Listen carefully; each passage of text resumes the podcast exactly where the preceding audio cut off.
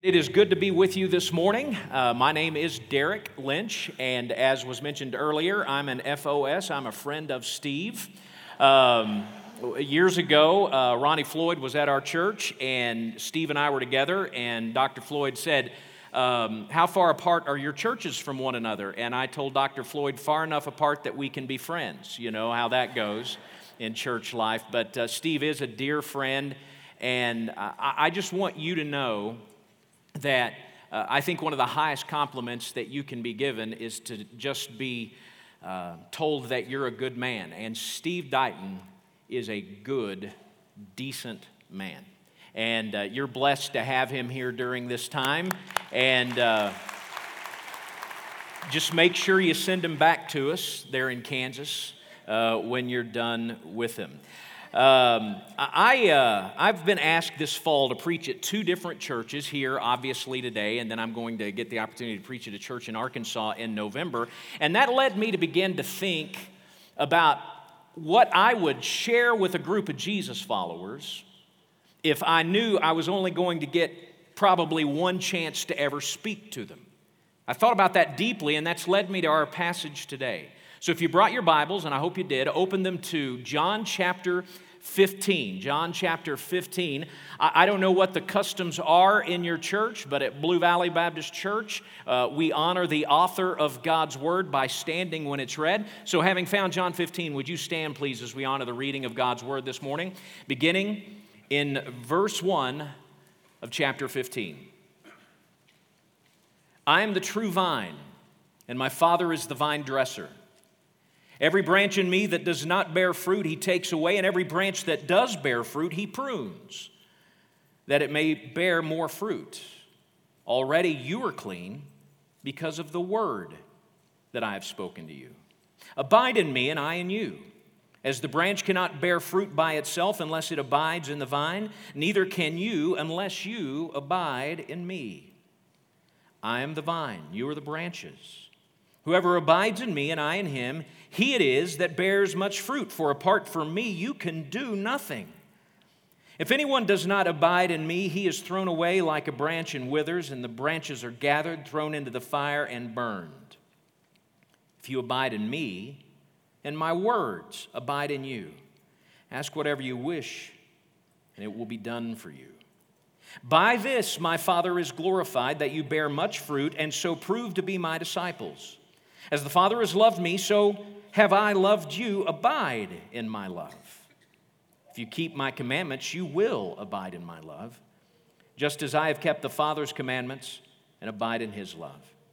These things I have spoken to you, that my joy may be in you and that your joy may be full. Let's pray again together. Father, honor your word. Bring it to life in our lives today. In the name of Jesus, amen. You may be seated. A few months back, on our first night of vacation, Julie and I did something that we don't do very much. We went out to see a movie, and we went to see the movie Yesterday. How many people here, just out of curiosity, have seen the movie Yesterday? A few of you. Well, I won't be ruining anything for you when I just kind of give you the basic premise and plot line. It's about a struggling young musician who hits his head in a bike wreck during a worldwide 12-second blackout. And when he wakes up in the hospital, he awakes to a world in which the music of the Beatles has never existed.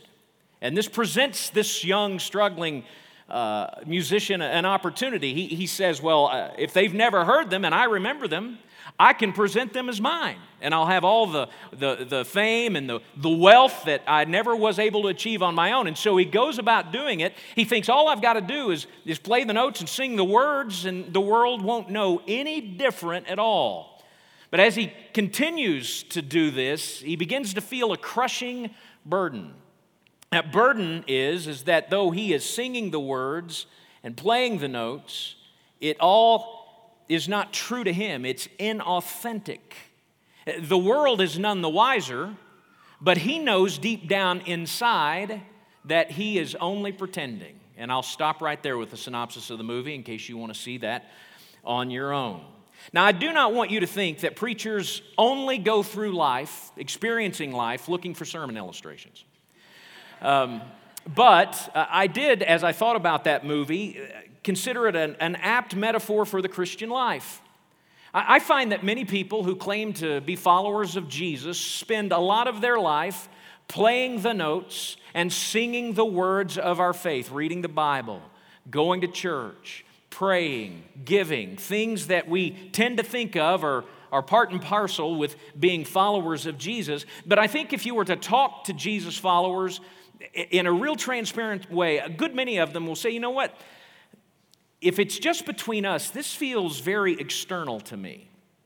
It feels like something that I am putting on and not deeply true of who I am. In fact, if I were being honest with you, Derek, I would say that I really kind of feel like I'm pretending to be a follower of Jesus by doing all of the things I think Jesus followers should do. And if I'm being real honest with you, I'd have to tell you that the real me doesn't feel very transformed.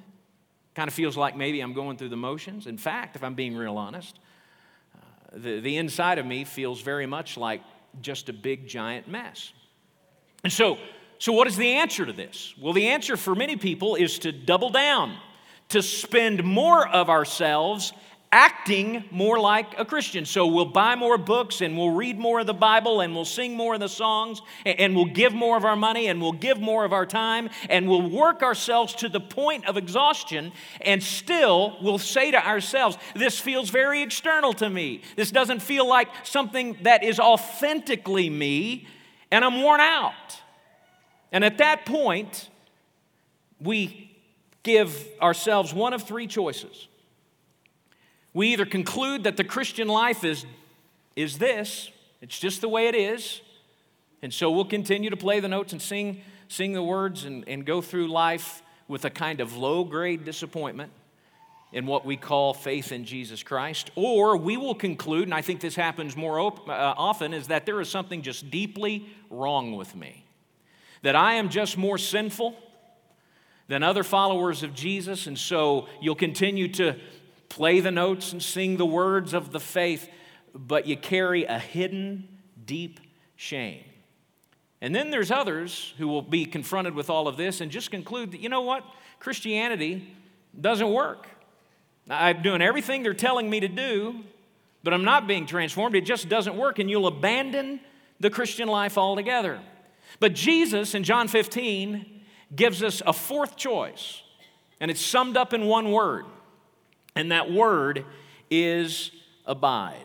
Jesus came into a world that still exists where there is this kind of prevailing spiritual gravity that is constantly pulling us toward what you might call an outside-in approach to spirituality. The idea being that if I do enough things on the outside of my life, if I do enough things externally, it will somehow begin to have a transformative effect on the inside of me. This outside-in approach was prevalent during the time of Christ. In fact, the Sermon on the Mount, found in Matthew's chapter 5, 6, and 7, is all about unmasking the inadequacy of an outside-in approach to the spiritual life. Jesus points out that you can discipline yourself not to kill somebody, and by the way, not a very high bar to clear there.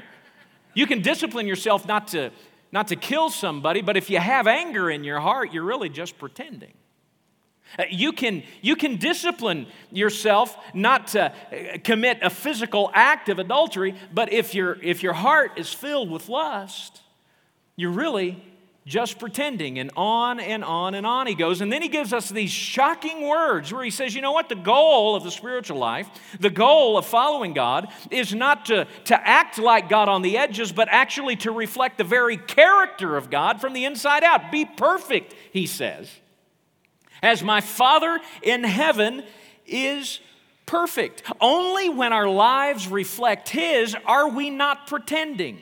And singing the words and playing the notes of our faith is never going to accomplish that kind of transformation. And so Jesus says, abide, in John 15. In fact, he says it a lot. He uses the word or a form of it 5 different times in 11 verses. It's not hard to get that this is his point But it's tricky trying to figure out what abide means in the first place. I think we do a serious injustice when we do what we tend to do with the word abide and kind of turn it into a kind of a mystical meditation where Jesus essentially becomes like Yoda and teaches us the ways of the Force, and we're just kind of floating around. It becomes a very mystical kind of thing. But what it is, in essence, is a simple illustration that simple people could understand to grasp a simple concept. He is speaking of a deep connection, a deep abiding relationship with Jesus himself. Basically, when Jesus says, "Abide in me," he is saying, step into full union with me, a deep and intimate relationship with me. And as you do that, my life begins to show up in yours. That's what the fruit is. It's not converts to Christianity. It's not moral makeover. It is actually the life of Christ beginning to show up in my life so that my life begins to become something like the life of Christ that he himself would live if he were us and placed into our circumstances. It is a deep relationship with Christ. That's very simply what abiding is. But it's important to understand that it is a relationship with Christ, because many times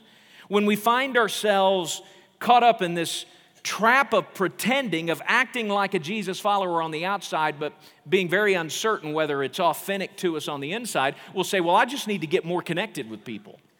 And so what you'll do is start to pretend in a new way. You'll say, I will pretend by being in a deep relationship with other people. And I'm all about being connected to other people. The Christianity or the Christian faith was designed to work in connection with other people. But the flaw, the fatal flaw in accountability groups is the belief that somehow my life being next to your life is going to transform me.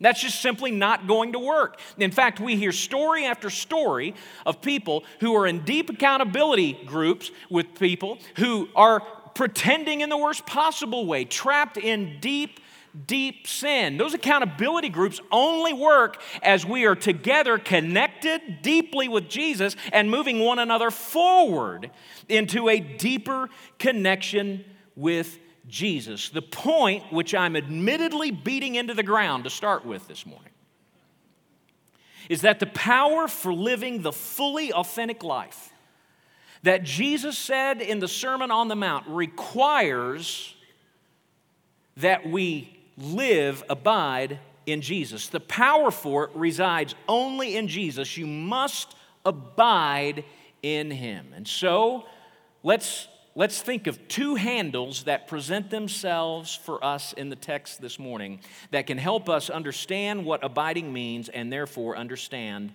how to stop pretending. First, this: actively engage God.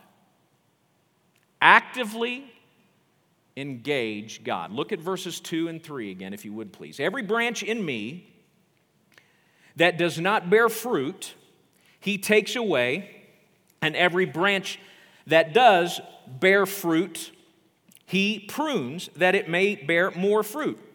Already you are clean, you have been pruned. How? By the word that I have spoken to you. He's saying that abiding branches have this kind of connection with the word of Christ, the scriptures, that produce a kind of renewing effect, that there's an experience with the Word of God in connection with God by abiding in Christ that has a transformative effect in our lives. So the abider is someone being renewed by the Word. Now look at verse 7, if you would, please. He says, if you abide in me and my words abide in you, ask whatever you wish and it will be done for you. He's speaking of prayer there. And he's saying that the abider, the person who is deeply connected with Christ, will have a kind of transformative prayer life where their life becomes conformed to the will of God, and as a result, their prayers mirror the kinds of prayers that Jesus would pray if he were us.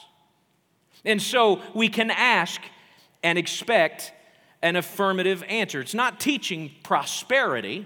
as many would have it. It's instead preaching conformity. So for those scoring at home, to abide, Jesus says, to actively engage God, you've got to read your Bible and pray.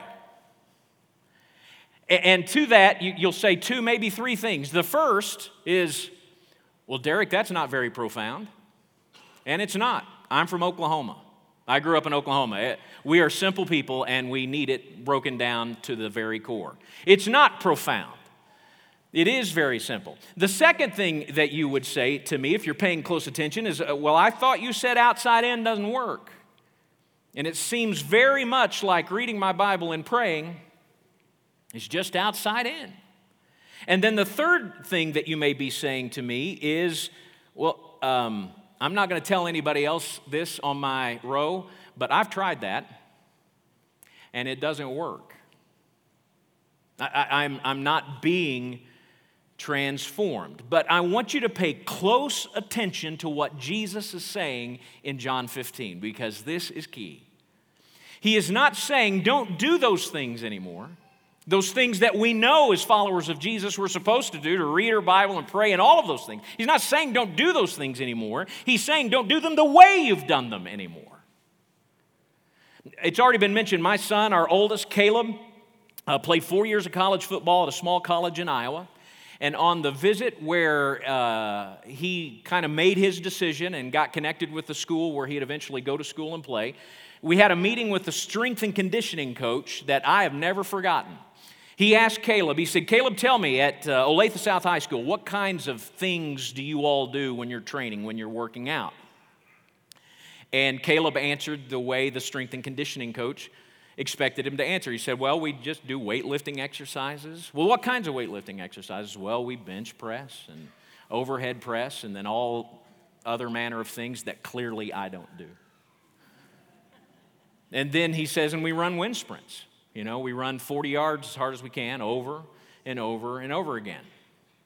And then the strength and conditioning coach says, well, we don't do that here at Central. And I peeked up. I thought, well, then what do you do? And he says, we lift weights, but differently. We run, but differently. We don't do bench presses and overhead presses because we don't do slow rhythmic motions on Saturday on the football field. Everything is about explosion and explosiveness. And we don't run 40-yard wind sprints over and over and over again. What we do with people like you, offensive linemen, is that we'll blow a whistle and we tell you to run as hard as you can for 10 seconds. And then you rest for 40. And then you run as hard as you can for 10 seconds. And then you rest for 40 because that is what is needed on Saturday when you're playing football. Everything he said we do is designed to prepare you for the experience of Saturday on the football field. So we do what you've always done, but we do it with a different goal in mind. Over and over again, Jesus tells us to do the things that you would expect a follower of Jesus to do, to read the Bible and pray and a whole host of other things, but he tells us to do them differently with a different goal. Hard on the heels of Jesus saying in the Sermon on the Mount that you must be perfect as your Father in heaven is perfect, he begins to talk about spiritual practices that would have been very familiar to the Jews. He talks about giving to the needy, which was one of their key spiritual practices. He talks about prayer. This is where we get the Lord's Prayer. And then he talks about fasting, which Baptists want to pretend doesn't exist. And he doesn't tell them don't do those things anymore. He says do them differently. When you give to the needy, the object is not on what you're giving or even the person that you're giving it to. Your attention is to be on God. You're doing it as a directed act of worship to God. When you pray, don't just dive right in and say, hello, God, I've got all this stuff. But when you pray, direct your attention to God, our Father who art in heaven. Hallowed be thy name. Your kingdom come, your will be done on earth as it is in heaven. And when you fast, he says, don't go around mournful like you would tend to do to tell everybody that you're fasting so the attention is on you. Instead, do your fasting with your attention not on your hunger or your condition or whether or not other people are noticing you, Fast with your attention fully fixed on God. The goal, you see, of all of these spiritual practices is not the doing them. Jesus doesn't ask us to pray and read the Bible and all the other things so that we will do them. He asks us to do these things because it is through these things that we actually engage the life and the presence of God. So to abide in Christ is to fully engage God by practicing these spiritual habits that we all know about and that we've all tried to be faithful to do our entire lives. But instead of focusing on the actual doing of it, to stop praying with this incredible awareness, hey, I'm praying. Stop reading your Bible without this incredible awareness, hey, I'm reading my Bible. To do those things instead for the purpose of meeting God through them. That's part of what it means to abide, to actively engage God.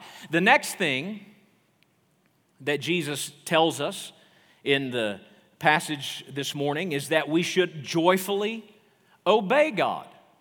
That we should joyfully obey God. Look at verses 8 through 11, if you would please, once again. By this my Father is glorified, that you bear much fruit, and so prove to be my disciples.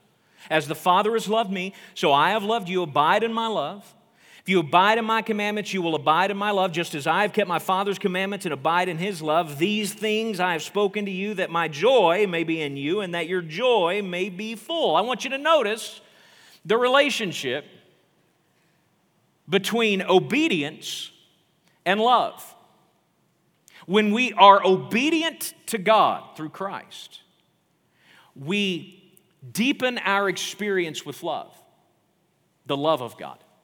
But when we are disobedient, it begins to fracture that relationship, and we begin to disconnect from the life of God. So once again, Jesus is not telling us anything new. Everybody who is in this room understands that to be a follower of Jesus, you must be obedient, but the focus is not on the obedience of the actual doing of the thing that we're being asked to do. The focus instead is on this relationship that my obedience nourishes and allows me to connect actually with the life of God.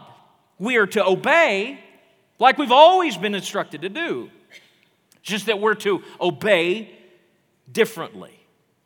One of the things that happens with obedience among Jesus followers is that we can frequently become very enamored with our own obedience, right? We can become very aware of what good little boys and good little girls that we are being. The Pharisees of Jesus' day were in love with their righteousness. This is why Jesus says to his followers, if you want to follow after me, your righteousness must exceed the righteousness of the scribes and the Pharisees. They practice their righteousness to be noticed. And Jesus says the practice of righteousness is for something different. In this way, the Pharisees were not unlike these people that you see at the gym, if you ever go to work out at the gym. There are people at the gym who are dressed in such a way to let the entire world know that their arms are bigger than yours, and that their legs are bigger than yours, and that they are generally more powerful than you ever have a hope to be. You walk in there as a middle-aged man, and suddenly you realize that I'm just this far away from a walker.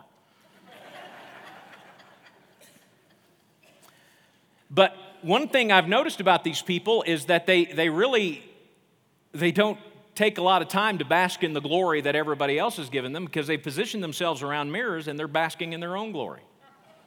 They cannot take their eyes off of themselves. Every single movement that they make is with their eye in the mirror. And their internal dialogue the entire time going, I really am quite something. Well, the same thing, I think, happens in lives of Jesus followers. In the practice of our obedience, rather than have our attention on God, we have an internal dialogue that's going off all the time. It says, I really am quite something. I'm thinking of a man that I have known in the spiritual realm.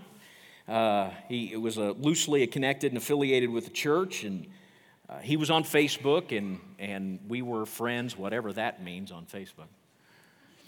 And I noticed that he routinely would spout the most racist, misogynistic, hateful things that I'd ever seen come out of anybody's fingers, I guess, on Facebook.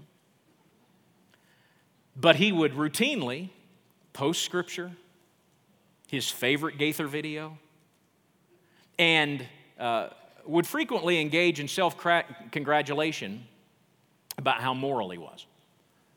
One time in particular, I remember he was waxing eloquent.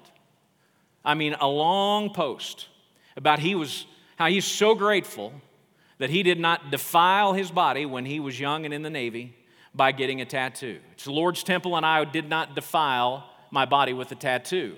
And I was ready to type in and say, no, you didn't. You defiled it with cheesecake, you out-of-shape blowhard.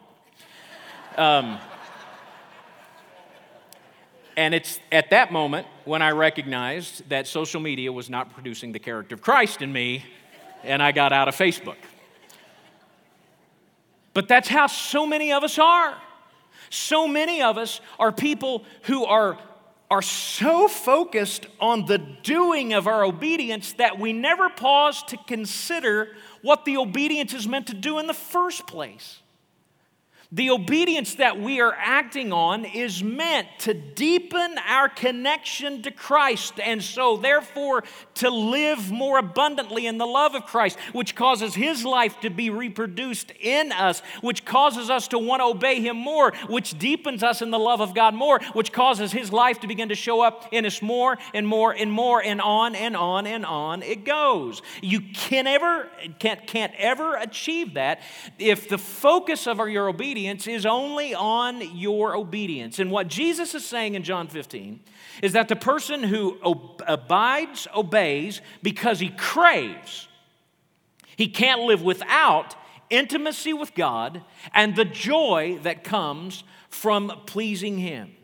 Any notice that someone like this receives on their character is immediately turned to credit the life of the one living in them, whose life is actually what onlookers are noticing in the first place. Their internal dialogue is, I'm absolutely nothing, but He is everything, and I want nothing more in the world than to please Him and to bring Him the glory that He is due. So Jesus speaks into a world that existed 2,000 years ago and exists today in this room in Albuquerque, New Mexico.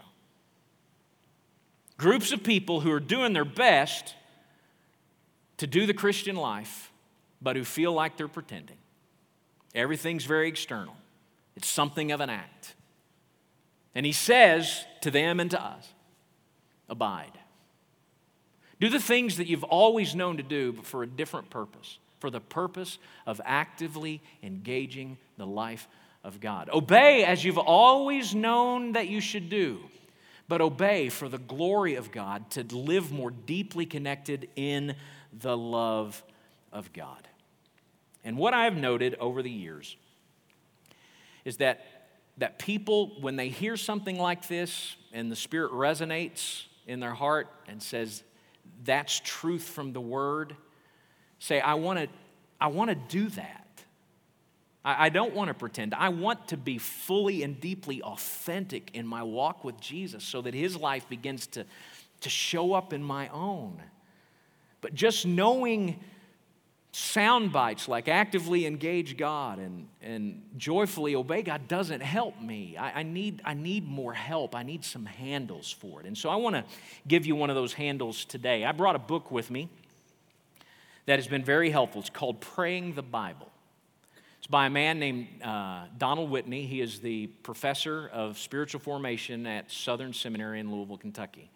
He wrote a book many years ago on the spiritual disciplines that I have used over and over again in my own personal discipleship with people, trying to help them understand what it means to be a follower of Jesus by actually practicing spiritual disciplines like reading the Bible and worship and prayer and meditation on God's Word and memorization, whole host of things. I've used that book. But one of the things that I think you should know about me is that I'm like everybody else in that it is really hard for me to stay super focused sometimes in my Bible reading without my brain wandering, especially if I'm in the Old Testament reading about, one knucklehead king after another, right? Stay focused on it, to think about engaging God. And in my prayer life, I have raging ADD. And so there's a fireworks show going off in my brain all of the time, and my life is moving from one pretty explosion to another generally. It's hard for me to stay focused in prayer. And I had the opportunity to go to a breakout session that Dr. Whitney taught at a conference that I attend every winter in Minnesota. That's dumb. My daughter lives there, and why? I don't know. But I got the opportunity to go to a breakout session, and he taught on the contents of this book. And I don't have time to go into it in depth, but basically he teaches a very simple method. You can see it's not a very big book at all. He teaches a very simple method of taking God's Word, reading it, and praying it back to God, entering into an engagement with God through the reading of Scripture and prayer. I'll give you a quick example of how this works. We all know Psalm 23. So, Psalm 23 begins, "The Lord is my shepherd, I shall not want." I read that verse. I direct my attention to God, and I say, God, I am so thankful that you are the shepherd of my life, that by your mercy and by your grace on March of 26, 1978, you redeemed me from my sin and made me your very own. And I know that because you are my Lord and you are my shepherd, I have in you everything I really need. Thank you that you are my shepherd. I shall not want. And after I plumb the depths of whatever the Lord is guiding me in, then I move to the next verse. He makes me lie down in green pastures. He leads me beside still waters. Father, I thank you for how you have given me a life of blessing. And I thank you for the nourishment of my family. I thank you for the nourishment of my church family. I thank you that I have the things that I need to not just be able to exist in life, but to enjoy this life that you have given me. And you get the idea. You go on and on and on with it. What that does is it changes your perspective on reading the Bible and praying, because it is not just about the doing it anymore. It is about reading God's Word and then engaging God through the Word and prayer. Do that one. If you don't remember anything else about today except that abiding is the key to be authentic in Jesus, then remember that little thing that I've shared with you that you can buy the book and read on your own about praying the Bible. And I believe that you will move towards active engagement with the life of God, joyful obedience in following after Him, but most importantly, finally, maybe for the first time in many years or maybe ever, you will no longer be pretending. Let's go to the Lord in prayer.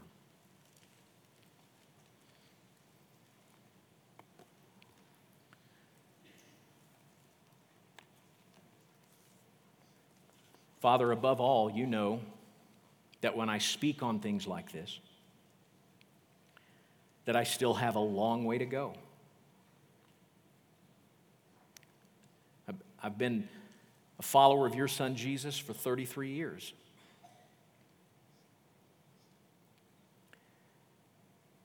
And still I feel like I should be more than what I am. And yet, God, in your kindness and your grace, you continue to put up with me. And you continue to show me what your Word says to me, so that I can become more like you. Christ in me, being lived out of me, is the hope of glory.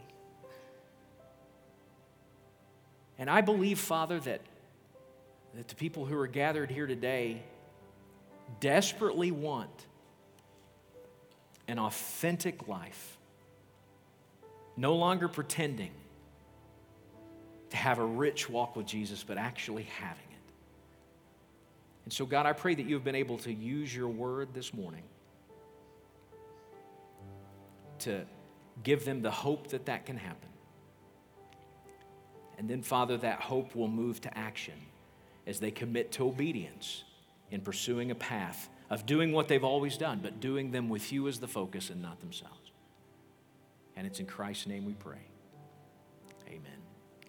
This morning, it may be that there are people here who maybe wandered into church for the first time in a very, very long time.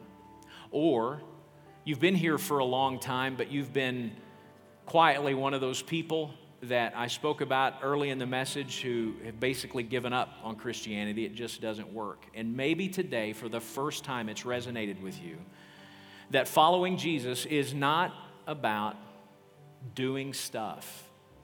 It is about connecting with Him in a relationship where His life overwhelms and takes over yours and begins to be lived out of yours. And if that is you this morning, I want you to know that you do not need to leave this room without dealing with that Jesus and surrendering your life to Him. How that happens is that we come to the Lord Jesus and we recognize I'm a sinner. I am a complete mess. And I am completely estranged from you because of my sin. But on the basis of what you have done for me on the cross, I accept that forgiveness. And in return, I surrender all of my life, not to go to church, but to follow you. And being a part of church is part of following Him. But my commitment is you. That's the commitment that I made. That's how you surrender your life to follow Jesus. And if that's what you want to do this morning, we'll have people here who would love to talk with you about what it means, people who would be here to love to talk with you about what it means to be a part of this church body, or to just pray with you about really moving into a transparent, authentic relationship with Christ. And so as these men are here, I'm going to ask that you stand. This is God's invitation to you. This is not my invitation to you. This is not Hoffmantown's invitation to you. This is God's invitation to you to be obedient to what He shared with you this morning.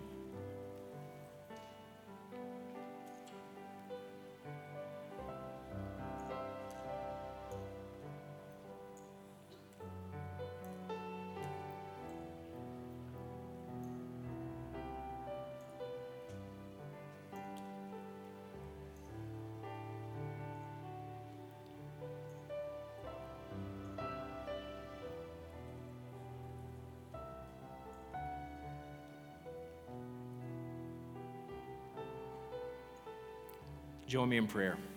Father, your word never returns void. And I thank you, Father, that not because of a presentation, but because of the power and sufficiency of your word, that you have impacted some folks here whose lives are going to be able to be marked from this day forward as a different kind of life, because of your inspired word. And it's in the name of Jesus Christ that we pray. Amen. Amen. And as I understand it, I'm supposed to say right now, God bless you, and you are dismissed. Thank you for having me.